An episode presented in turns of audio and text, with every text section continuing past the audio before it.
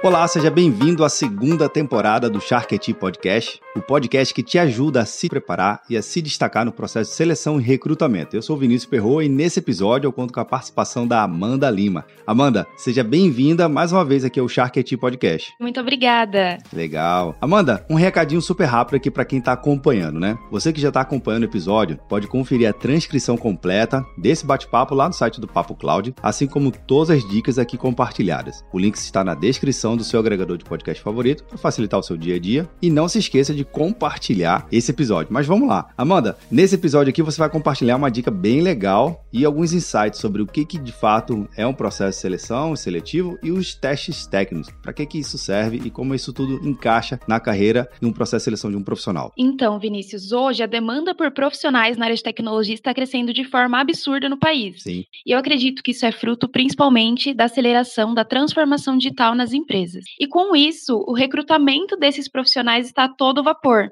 E muitas empresas exigem que o teste técnico faça parte, sim, desse processo seletivo, com o principal intuito de verificar se estão bem posicionados para a função e também para evitar informações subjetivas que possam conter no currículo. Mas esses testes normalmente, ah, mano, que a gente vem percebendo no mercado, às vezes leva muito tempo e dá uma canseira, né? Tanto para quem está recrutando, quem está participando do processo também. Então, tentar dar uma otimizada nesse processo de, de, de, seleção e os testes faz sentido também nesse contexto? O teste não deixa de ser uma forma de avaliação, porém eu acredito que a melhor solução para as empresas que desejam aplicar seja escolher um teste onde o profissional não leve horas ou até dias realizando, porque isso gera um processo muito longo e cansativo. Uma substituição que seria legal ser feita, que pode ajudar as empresas, são testes rápidos ou apenas entrevista técnica, onde os principais pontos de interesse sejam abordados. Nesse caso, já que o mercado está aquecido, você comentou lá no início do bate-papo,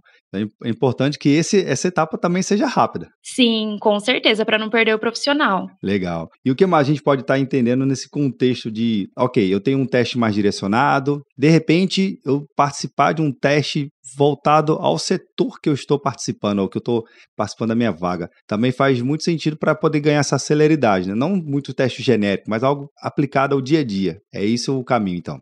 Isso, com certeza. Fica mais objetivo tanto para a pessoa que vai avaliar esse teste depois, né? Economiza um tempo, e também para o profissional que vai estar realizando, que as demandas do dia a dia, do trabalho já são altas o bastante, então um teste mais sucinto seria o ideal. Então, uma dica que eu acho interessante é leia bem a descrição da vaga e saiba realmente o que, que eles estão procurando, quais são as habilidades técnicas, né? Quais são as habilidades não técnicas, que a gente já falou no episódio na primeira temporada Soft Skills e Hard Skills, e se prepare, né? Realmente seja capacitado para poder participar daquele teste, para ser até mesmo mais rápido e ir para as outras etapas. Também é isso, né? Exatamente. Uma preparação prévia e também realizar o teste com tempo, né, é até melhor pro profissional, porque muitas vezes é um perfil capacitado que tem sim todos os requisitos, experiências necessárias para a oportunidade, mas por fazer no momento de correria, por, pela falta de tempo mesmo, acaba não suprindo aí o que foi pedido no teste, né? Sem dúvida. Então tá aqui, tá aqui compartilhada a dica,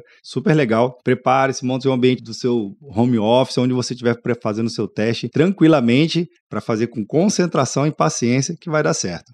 Perfeito, é isso mesmo. Amanda, eu queria muito agradecer aqui pelas suas dicas nesse episódio e obrigado pela participação mais uma vez. Viu? Imagina, eu que agradeço, Vinícius. E você, gostou das dicas aqui da Amanda? Bem, a nossa convidada já esteve aqui lá na primeira temporada. Ela falou sobre o futuro do home office na área de tecnologia. Link na descrição para facilitar aqui o seu bate-papo e também falando sobre a busca de profissionais e estabilidade nas empresas é importante ser avaliadas. Também link na descrição. E você já sabe, mas não custa reforçar, né? Tudo aqui já está transcrito, dicas anotadas lá no site do Papo Cloud para deixar o seu dia a dia mais fácil. E esse bate-papo aqui não termina por aqui. A gente continua discutindo esse tema lá no Papo Cloud Makers. Link na descrição. Obrigado pela sua participação e audiência e até o próximo episódio do Shark IT Podcast.